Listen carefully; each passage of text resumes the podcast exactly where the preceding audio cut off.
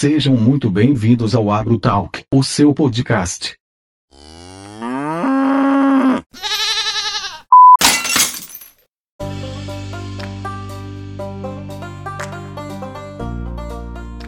Sejam muito bem-vindos a mais um episódio do nosso podcast. O meu nome é David Gonçalves e limão não é uma frase dividende. Olá, eu sou Jussiele Protz e sou especialista em utilizar o Enxadox. E aí, pessoal, tudo bem? Meu nome é Tairine Luiza e eu não sou uma retardatária.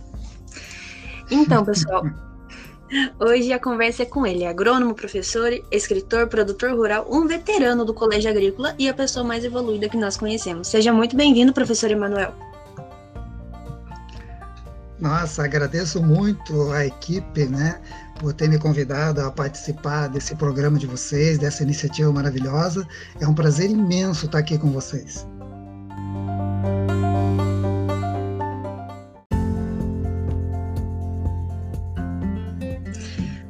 Bom, então nós vamos começar com a nossa primeira parte da entrevista, a parte da especulação. São quantos anos formado já, professor? E se o senhor pudesse ou for escolher outra área para atuar, qual seria? É, é uma pergunta difícil, porque na minha idade a gente tem que fazer contas para se lembrar de quando que você se formou, sabe? Mas na realidade já fazem muitos anos. Eu saí da faculdade em 1986. Então, há muitos anos que eu terminei agronomia e desde então sempre trabalhei com cursos, com treinamentos, sempre trabalhei para o governo, né, municipal, estadual, federal. E depois de uns, que, uns 20 anos atrás, 22 anos atrás, eu comecei a dar aula nas faculdades e depois passei no concurso do Agrícola e comecei a dar aula no Agrícola também. Então, é, eu hoje, se tivesse que fazer outra faculdade, dificilmente eu devido à amplitude de possibilidades que tem, né? É um curso tão amplo que você pode trabalhar com plantas, animais, com solo, nas áreas biológicas, nas áreas das exatas. Quer dizer, você tem tanta possibilidade com esse curso que praticamente todos os outros cursos que eu pensaria é, já fazem parte da agronomia. Então, realmente, eu não mudaria, não. É amor, amor, amor antigo já. É, falando ali da, de tempo de trabalho dando aula, faz quanto tempo que você já trabalha no colégio agrícola? E quais foram as disciplinas que você já ministrou? Então, eu no agrícola eu comecei a dar aula é, como PSS, como contratado, né, lá no ano de 2002. E aí eu dava, fui chamado na época até como professor para trabalhar em horticultura. Eu tocava a horta do colégio quando era lá embaixo ainda, onde ovelhas, os cabritos, ali era um baita do mortão, coisa mais linda. E eu trabalhava lá, né? Eu desenvolvia aquela horta junto com os funcionários muito bons que tinha, né? O Narciso, o Davi, que eram os meus braços direitos, além das turmas, né? As turmas todas desciam para trabalhar na horta, assim, as turmas iam inteiras. Então, nossa, era um trabalho maravilhoso. E depois teve um concurso em 2004 que eu fiz esse concurso, passei e fui efetivado a nível de concurso, né? Então, praticamente, eu já estou ali dentro do colégio desde 2002 para 2003. Uhum. É, o senhor também trabalha com a produção de cogumelos. Como começou?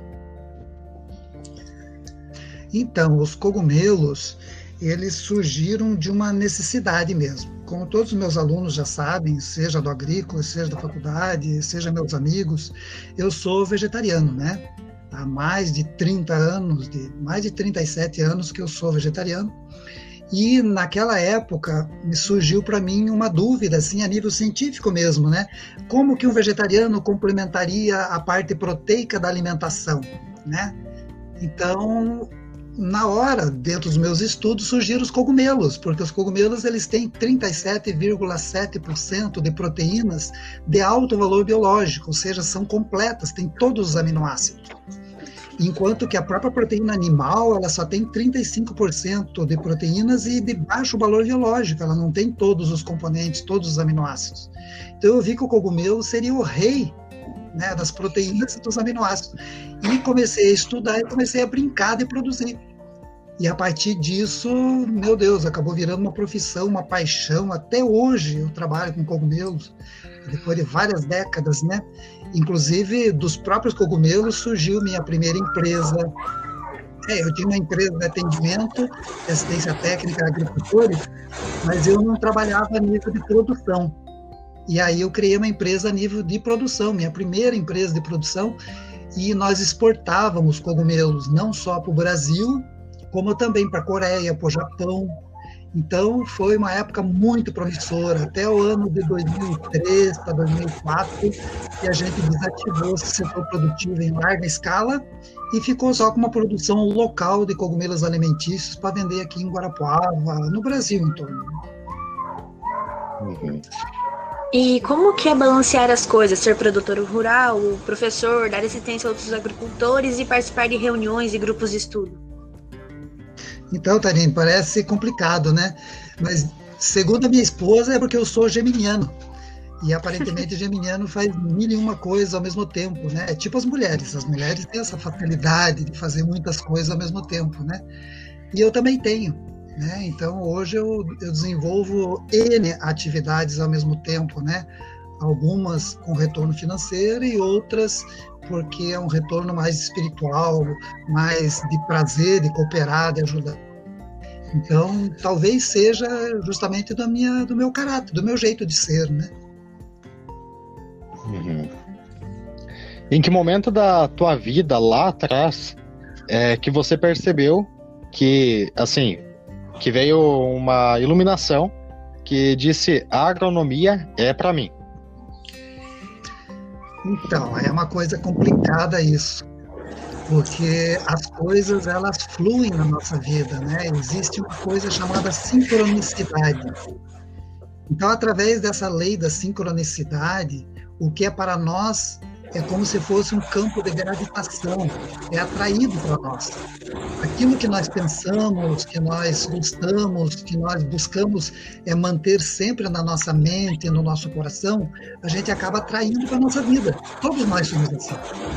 Então a agronomia, ela veio até a mim justamente por essa paixão pela vida. Eu sempre fui apaixonado pelas coisas vivas né, por saber como produzir uma planta, para entender como que funcionavam as fotossíntese, como que no mesmo canteiro eu tinha beterraba, cenoura, alface, plantas completamente diferentes, com reservas totalmente diferentes, né?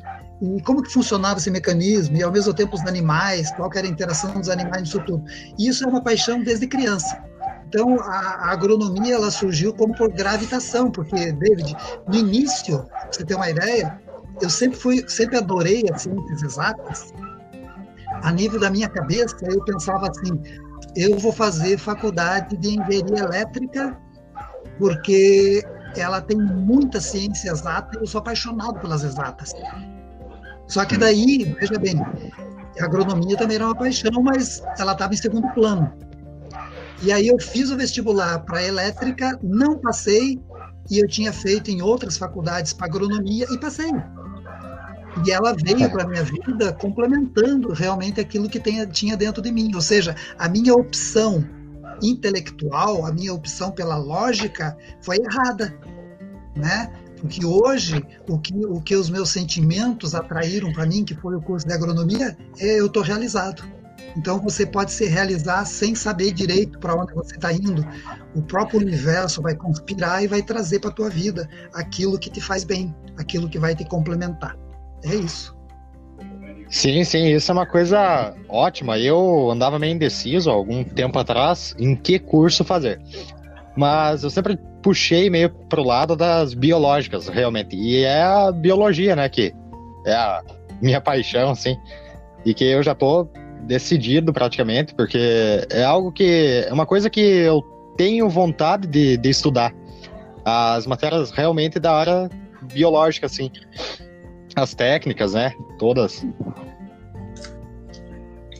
Que ótimo, David. Não sei se era para mim falar agora, mas é, talvez se eu fosse colocar ali como um segundo curso, né?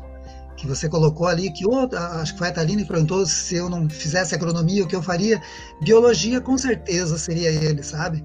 Ela te abre um leque, um universo de possibilidades de conhecimento, entendimento e atividade profissional, inclusive, a biologia.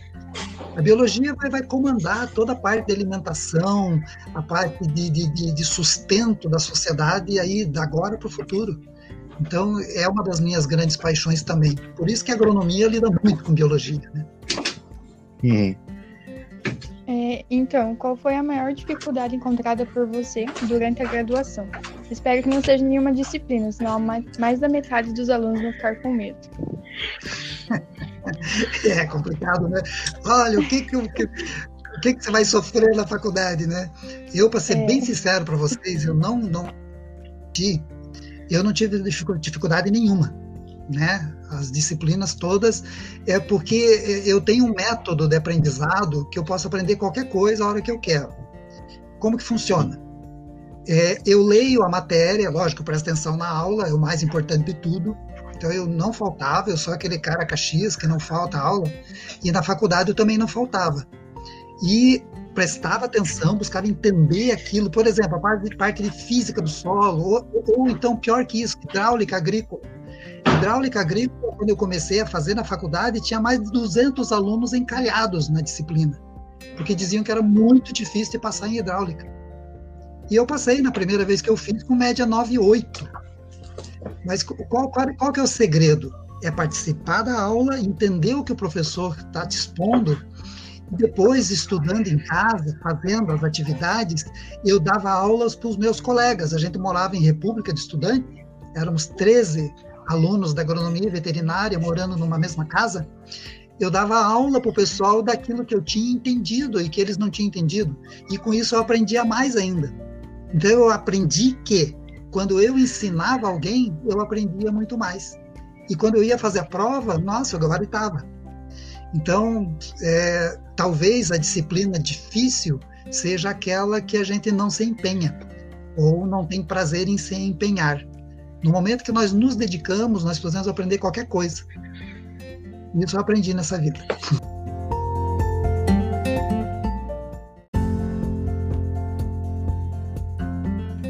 É, então, para nós que estamos no terceiro ano, a sua disciplina é horticultura 3, ou afruticultura, é, são quantos anos já trabalhando de experiência com pomares e árvores frutíferas em geral? É, eu comecei a trabalhar com fruticultura, especificamente a nível de campo, profissionalmente, no ano de 1987, quando o Guarapuava ainda era o maior produtor de maçãs do estado do Paraná.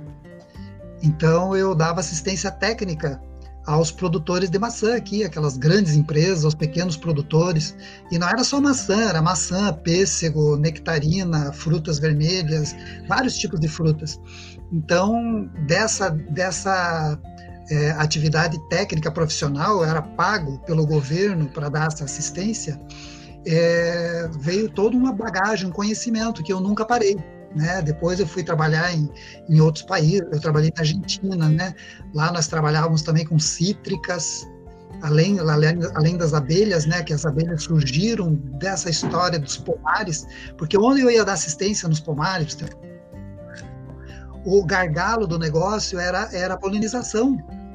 O povo não sabia trabalhar com polinização, eu tinha que ensinar eles a trabalhar com abelhas fazer os cálculos necessários para colocar as abelhas no pomar e aí sim ter um retorno financeiro pela aparência dos frutos. Os frutos, frutos ficavam muito mais lindos com a polinização completa. E na Argentina eu fui trabalhar com isso, com abelhas e pomares cítricos, né? E não parei nunca mais. Quando voltei para o Brasil, as primeiras contratações que eu tinha já eram empresas querendo fazer pomares, agroflorestas e, e colocarem abelhas. Então, uma coisa sempre está amarrada na outra, né? E aí você vai adquirindo a, a experiência, você vai se aprimorando, vai se aperfeiçoando a cada ano nessa atividade e se atualizando, né? Então, essa paixão pelas plantas frutíferas, ela está amarrada nesse contexto dessa minha visão da biologia, né? Que ela está amarrada com, com a produção de alimento saudável, alimento agroecológico, e ao mesmo tempo quando abelhas junto no processo, tudo isso traz um, uma visão de um todo produtivo muito grande. Né? Então a minha experiência deriva disso, de experiência daqueles que põem a bota e pisam no barro, sabe? Vai a campo, corre atrás, e se o produtor tem uma dificuldade, eu, eu ia atrás de informação, eu viajava, ia para os institutos de pesquisa, é, do IAPAR, por exemplo, da Embrapa, buscar retorno de conhecimento. Tanto que eu fui um dos pioneiros na implantação da fruticultura lá no Cavernoso, naquela região onde tinha uma ilha, que foi feito um assentamento da Copel na época, o agrônomo que foi chamado para dar assistência técnica lá na implantação daquele assentamento fui eu.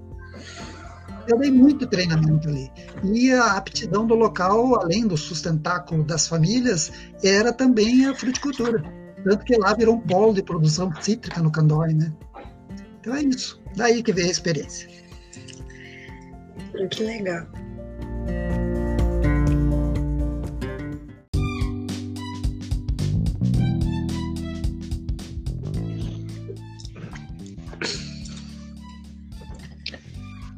Entramos agora então na nossa segunda parte, a obra de Emanuel. É, existem obras, é, livros seus, que são muito conhecidos, né? Como Aliança dos Exilados, que aliás é ótimo. É, o povo que está nos ouvindo quer saber, resumidamente, porque eles têm que adquirir o livro, que é fantástico. Quais são as inspirações e as experiências que o levaram a escrever? Bem, é bastante complexo é, tratar dessa temática no meio acadêmico, assim, né? É, uhum. Porque é, o que me levou a viver coisas na vida foi viajar, né? Então, devido a eu buscar experiência em outros locais, em, da minha família motivar isso também, né? Que a gente não ficasse prisioneiro de um local, de uma região, de uma cidade, que a gente buscasse viajar, conhecer outras regiões, conhecer outras realidades é, eu acabei me deparando com um fenômeno que qualquer um de vocês pode se deparar a qualquer momento, ou já se depararem e nem sabem, ou já conhecem mais que eu, inclusive. É, eu tive uma experiência muito, muito, muito contundente que mudou a minha vida. Né? É uma coisa que para muitos pode ser fantasioso, mas hoje já é uma ciência. E ela é tratada com o nome de exobiologia, faz parte da biologia hoje né? a exopolítica, a exobiologia. Eu vi e tive experiência com naves de outros mundos. E depois conheci seres de outros mundos, fisicamente. Disso tudo derivou todo um trabalho que eu faço parte também. E hoje nós temos grupos no mundo inteiro, em todos os países.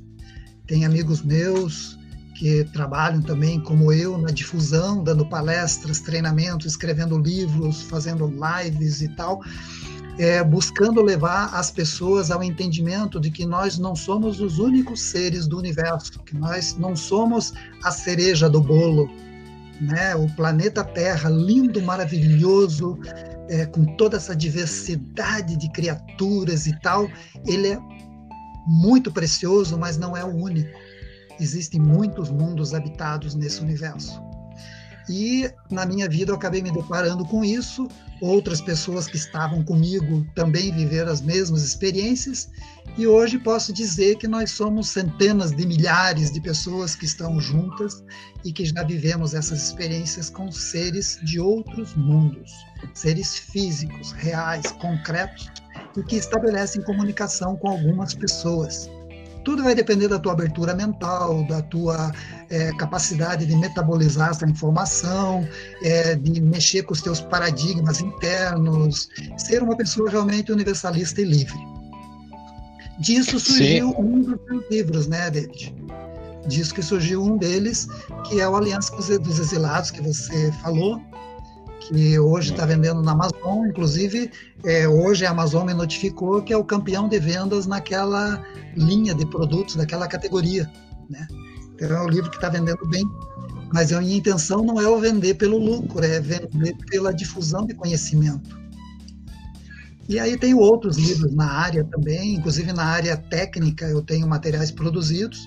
Eu sou apaixonado pela vida, então a parte agronômica para mim já eu já fiz vários livros e apostilas que já foram publicados, replicados e tudo mais. É isso. A coisa mais interessante que a gente vê é o autoconhecimento, né? Esse que é tão certo. falado. Eu sempre eu cresci em família cristã. Mas o que me fez realmente saber quem eu sou foi através de, de é, também de comunicação com pessoas que já têm mais experiência, né? Como o senhor, né? As pessoas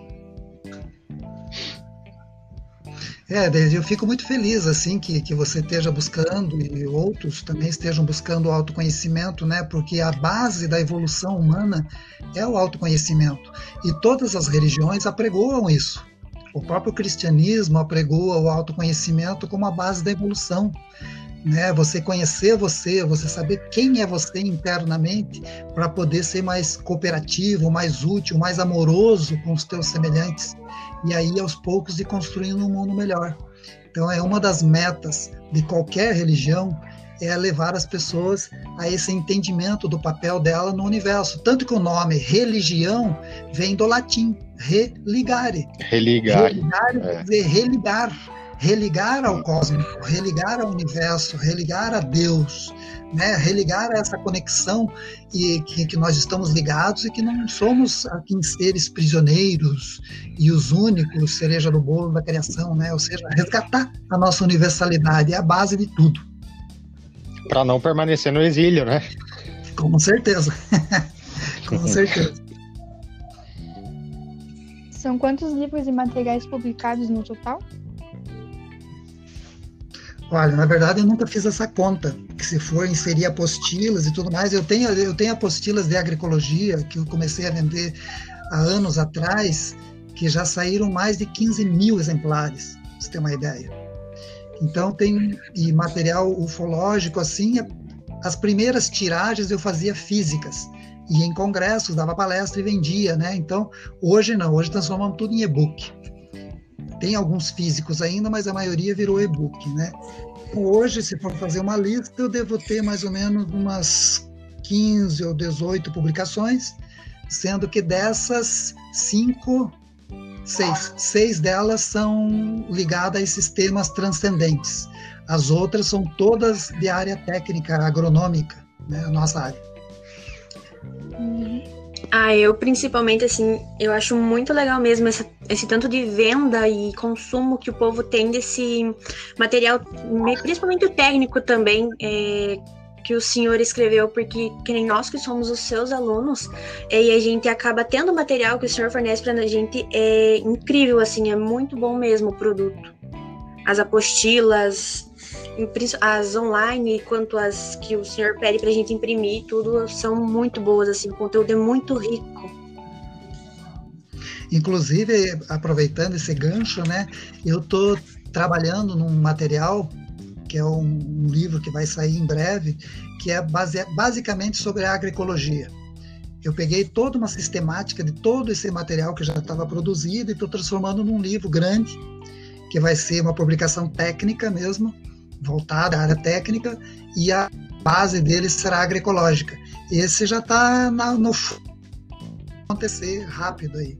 Então, eu acredito que vai ser uma, uma, uma ajuda muito grande para aqueles agricultores que estão querendo é, entrar numa linha de produção mais ecológica, mais saudável, né, que dê qualidade de vida para ele e para o consumidor do produto dele, como também para os técnicos usarem a campo né, para poderem ter um ferramental de trabalho a campo, inclusive para diagnóstico de doenças, de deficiências nutricionais e tudo mais que a gente encontra e como que o manejo orgânico resolve isso através de produtos biológicos.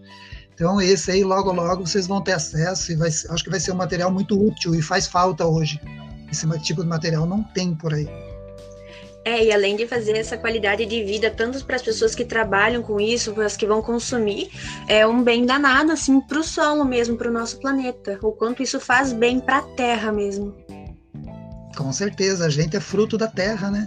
Nós nascemos da Terra e devemos a existência física ao planeta que a gente está habitando né? Todos os elementos químicos, as estruturas que compõem o corpo físico que a gente usa, eles vêm do planeta. Então, nada melhor do que dar um feedback positivo a esse mundo, né? Um retorno positivo a ele, ao invés da degradação, da destruição e os caminhos equivocados que tem por aí, né?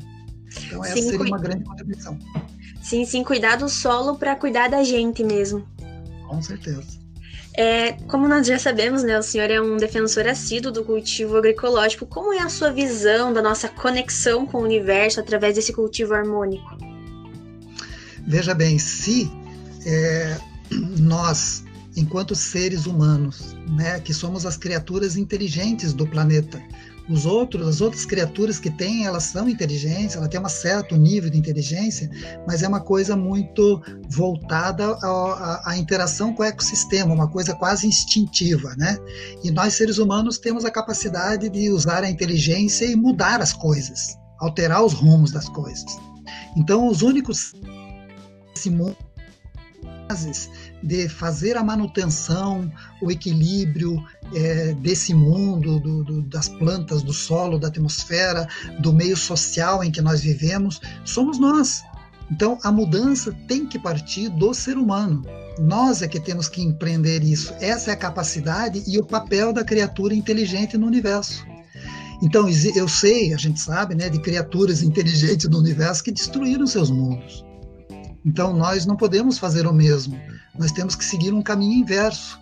E através da agricultura orgânica, da agroecologia, você vai aprendendo a multiplicidade de vida que tem no solo, é, a, a importância dessa vida microbiológica para que existam as plantas em nós mesmos e você começa a interagir com tudo isso e entender como que funciona um ecossistema, como que a biosfera se mantém equilibrada através de um manejo orgânico, de um manejo agroecológico, tanto na criação animal como nas plantas e na conduta alimentar do ser humano, na sua relação com as outras pessoas também de uma maneira mais orgânica, mais equilibrada, mais respeitosa. Tudo isso faz com que o agricultor que trabalha nessa linha, ele também desenvolva esse tipo de consciência. Nós agora estamos tendo, inclusive eu aqui na região, tenho, estou tendo produtores, grandes produtores, começando a produzir organicamente, gente. Isso eu acho uma grande vitória. Foram muitos anos de trabalho, sempre com pequenos, pequenos, pequenos, e hoje já estamos com grandes produtores produzindo soja, milho, trigo de maneira orgânica, certificada em Guarapuava. Isso é um grande avanço. E, por mim, o mundo inteiro tinha que mudar assim em que através desse respeito nós vamos aprender a respeitar também as outras pessoas, a não pisar na cabeça das, das outras pessoas, não explorar, não ser corrupto, ou seja, todos os valores que nós não queremos. Através do, do aprendizado, do respeito com o ecossistema, nós aprendemos a respeitar os outros, inclusive os animais que coabitam com a gente esse planeta. Né? Então, acho que é um, um caminho que se abre assim e é possível de todos trilharem, basta ter sentimento e esse sentimento ser valoroso a nível de amor, compreensão e respeito. Né? Sim, é, eu até vi alguma coisa esses dias que o nosso neocórtex é a via de mão dupla, né? A gente escolhe se vai usar com sabedoria ou ser um egoísta ignorante, né? Exatamente, David. Esse neocórtex é o novo sério, ou seja, que nós humanos temos, né? Então, esse, essa capacidade que o ser humano tem é fantástica. Então, nós somos os senhores do futuro. E vocês, jovens, é o que é, são, são as pessoas humanas que estão construindo o amanhã. Então, nas mãos de vocês, esse amanhã, ele é gerado, ele é criado. Então, é uma responsabilidade bastante grande.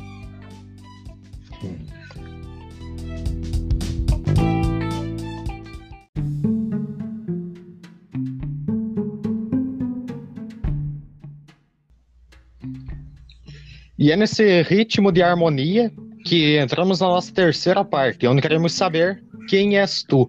Essa é uma breve cópia do Conhecendo a Pessoa da semana passada. Bom, todos nós temos alguma mania, toque, né? Eu chamo de toque, desconhecido. Eu, por exemplo, não suporto deixar o volume da TV em volume em número ímpar. Não suporto.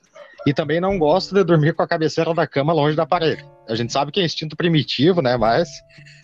E quais são os seus toques, as suas manias, assim, coisas simples do dia a dia que. Coisas, toques que acabam incomodando, né? né? Ah, você tem mania de fazer isso, tá, tá, tá. Né? Eu tenho poucas manias, eu sou aqueles velhos que não são muito rabugento.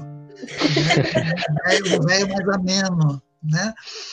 Mas é, uma, uma mania que eu tenho quando eu falo, e eu já busquei corrigir isso, e já muitas pessoas me alertam, e eu, eu busco corrigir, os editores de vídeo ficam falando, ó, oh, tem que fazer um monte de corte, é falar a palavra né. Então, você pode reparar que quando eu estou dando aula, ou estou falando alguma coisa, volte mesmo, estou explicando alguma coisa, eu falo o tal do né. Então, isso é um toque que eu tenho, é uma mania que eu tenho e que eu aprendi em algum lugar, né?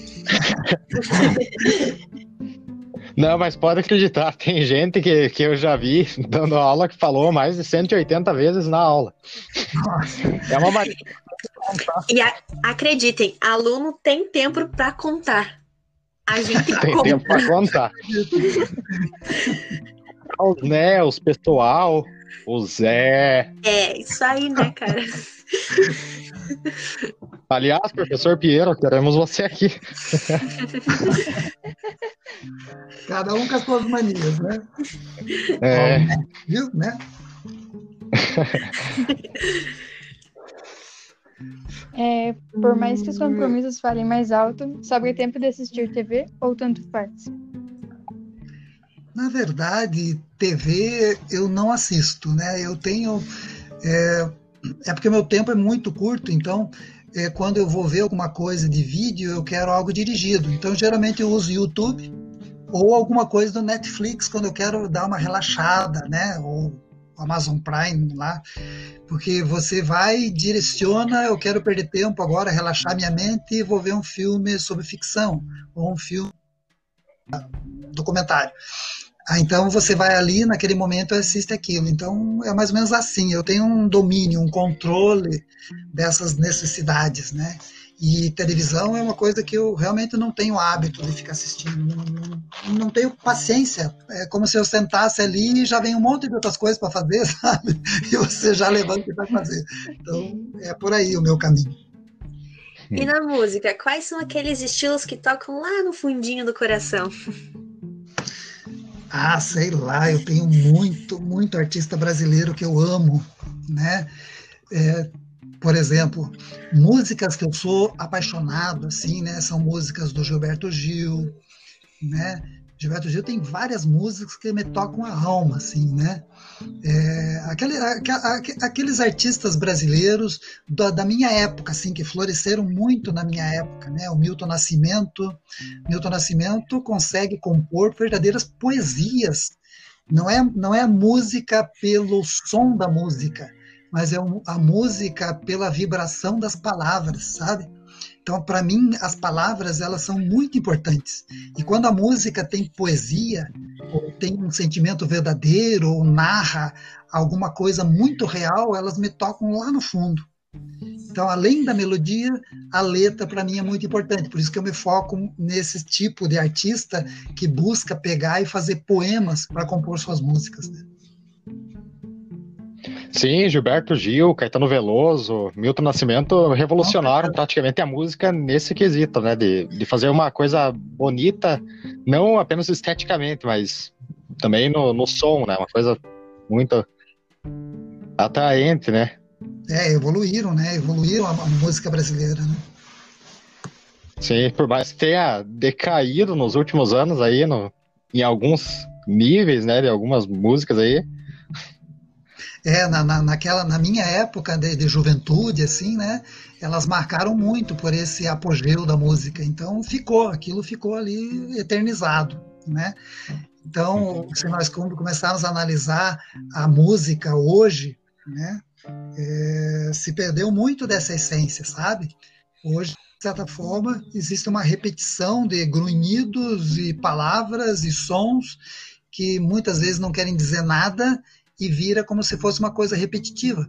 Né? Então essas coisas repetitivas elas servem simplesmente para, sei lá, deixar a pessoa desconectada da realidade ali, ficar meio que nem um bobão balançando a cabeça, enfim. Né? E eu não, não curto muito esse tipo de coisa. Essas músicas atuais são aquelas que a letra é uma pintura rupestre, né? Uma coisa bem.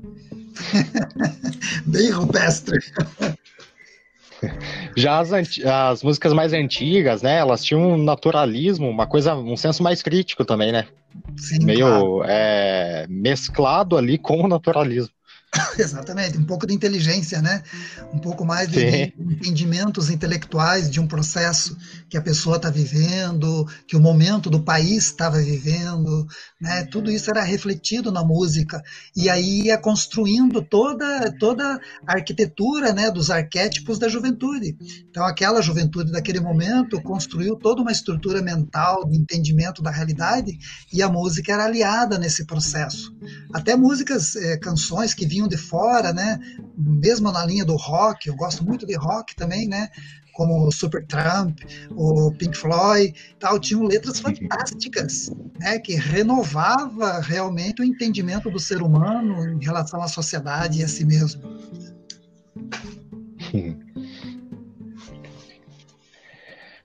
Bom, e para fechar com chave de ouro essa parte da nossa conversa, sem citar nomes, qual que foi a pergunta mais estranha ou óbvia que algum produtor ou aluno já te fez, tirando as nossas.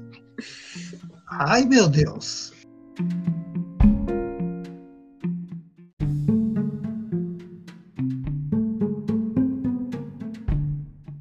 Por exemplo, e sei lá, é que todas as perguntas para mim são estranhas, ao mesmo tempo elas são técnicas, não sei. Mas, por exemplo, né, uma, uma, uma pergunta que eu já considero ela que deveria ser de conhecimento de um criador de aves, por exemplo. Então, uma, uma pergunta que me fizeram, inclusive, um pessoal de um assentamento lá perto de Brasília, eles entraram em contato comigo, pedindo orientações, e eu oriento muita gente no Brasil inteiro, né? E eles, a pergunta que eles me fizeram foi a seguinte, e olha, são pessoas que criavam aves de postura já aparentemente há mais de cinco anos.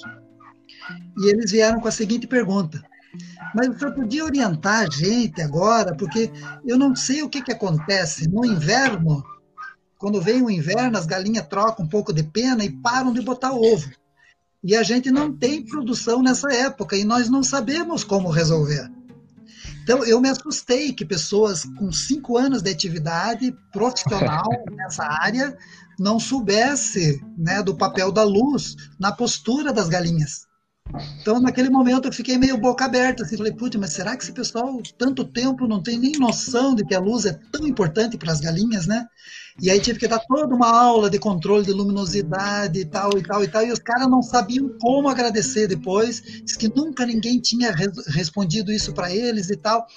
Então isso me deixou estupefato, me deixou assim assombrado, de verdade, porque eu começo a ver realmente que tem pouco conhecimento, sabe, disponível para as pessoas. Incrível como pouco que a gente aprende no colégio, por exemplo, né? Você vai lá e você consegue ajudar pessoas em problemas sérios que elas estão passando. Então eu posso dizer que foi uma pergunta assim que me deixou catatônico, né? Porque eu não imaginava que existiam pessoas produzindo ovos há tantos anos e que não sabia que manejo de luz era uma coisa básica, igual da comida para galinha. Então é isso. Não, eu acho que a pessoa de certo pensou, né, que é igual planta, tem a galinha de dias curtos, a galinha de dias longos, né?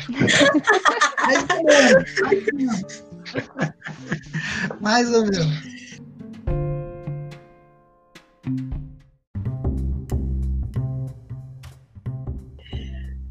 Depois dessa vibe de perguntas estranhas, começamos o Ajudando o Fruticultor. Aqui nós vamos fazer algumas, algumas perguntas e gostaríamos que você comentasse. Novamente eu faço o apelo. Por favor, não guarde mágoa de nós. Um fazendeiro que se recusa a regar as plantas. Posso dizer que ele, que ele arregou?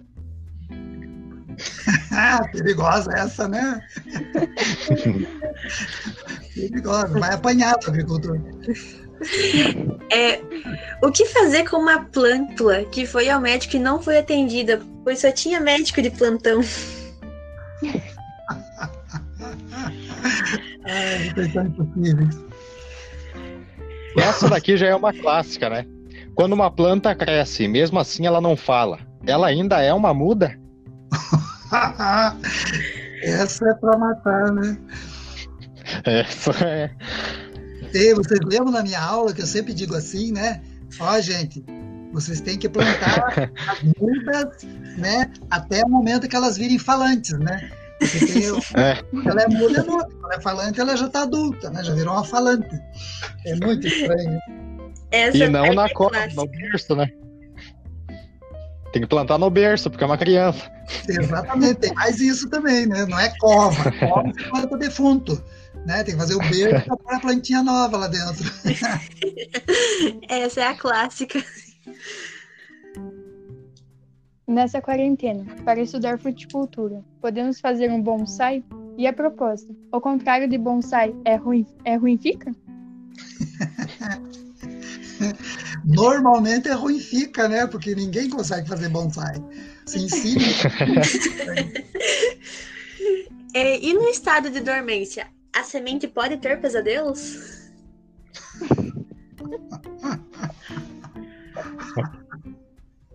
Essa é boa. Mamão é uma fruta ou um mamífero que não para de ser amamentado? É aquele bezerro que não quer ser desmamado. É um mamão. Pensando bem, eu tenho duas e essa fruta só tem uma mão. Essa meio complexo. Essa é meio a fruta maneta, né? Tadinha. É maneta. Não é mamão, é maneta. Ai, quanta piada ruim.